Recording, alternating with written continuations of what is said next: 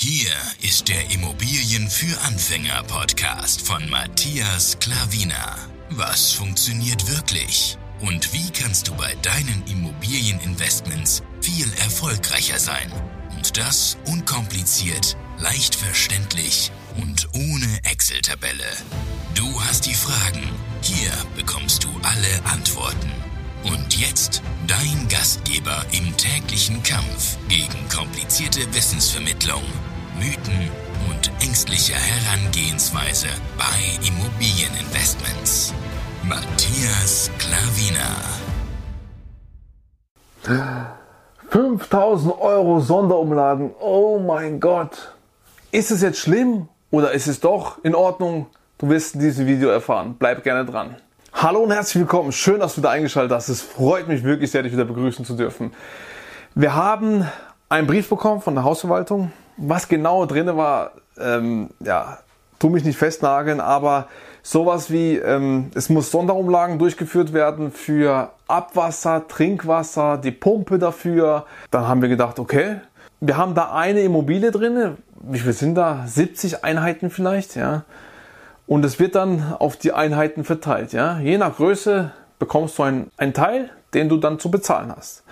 Und klar, wenn du zwei, drei, vier, fünf Immobilien in der Anlage hast, dann wird die, die Summe einfach vergrößern. Und bei uns war das halt ähm, 4.982 oder sowas. Keine Ahnung. Also fast 5000 Euro. Und ist es jetzt gut oder ist es scheiße? Ich sag dir mal was dazu. Drei Gedanken. Erstens, es ist völlig normal. Es ist völlig normal, dass irgendwann, wenn du langfristiger Investor bist, ja, buy und hold, kaufen und halten, wenn du das langfristig tust, dann ist es völlig normal, dass ein Gebäude irgendwann mal das ein oder andere gemacht werden muss.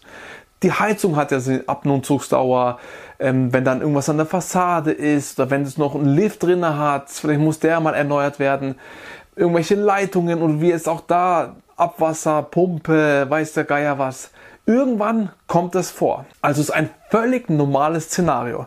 Es ist nur scheiße, wenn du halt nichts auf der hohen Kante hast, ja. Wenn du sagst, du hast Immobilien gekauft, kündigst deinen Job und lebst vom Cashflow knapp, ja, und dann äh, kommt halt sowas, ja. Da musst du halt von irgendwoher Geld holen, ja. Das ist halt die eine Sache.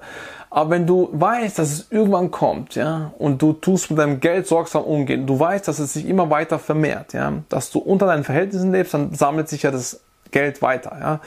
Du sammelst, sammelst, sammelst und irgendwann hast du ja einen großen Puffer, immer mehr und mehr und mehr. Und dann juckt dich das ja nicht, ja, dass dieses ganz normale Phänomen, ganz normale Sache, dass du dafür bezahlst.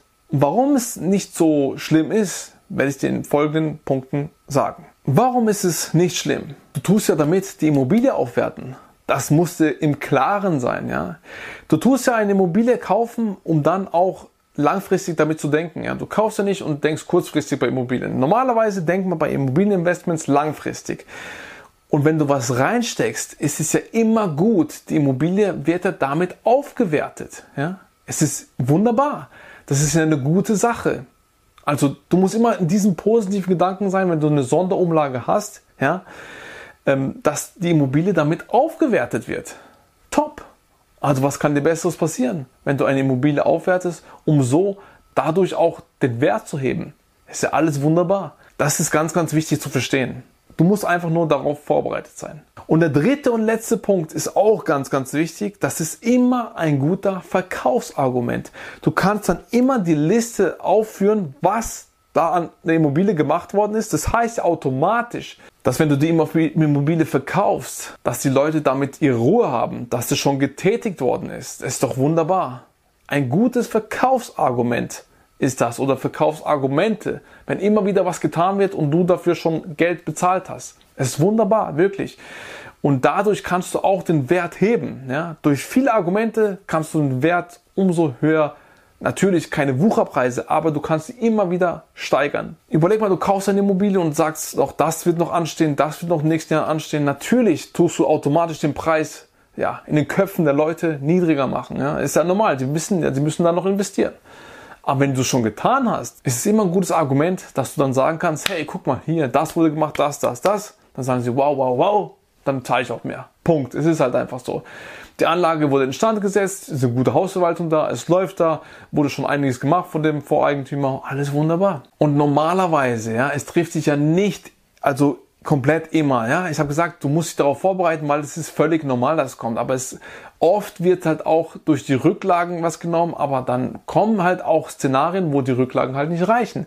Und dann kommen halt Sonderumlagen, ja. Wenn dieser Port mit Rücklagen nicht reicht, dann kommt es halt einfach dazu. Und da sollst du dich einfach gefasst machen.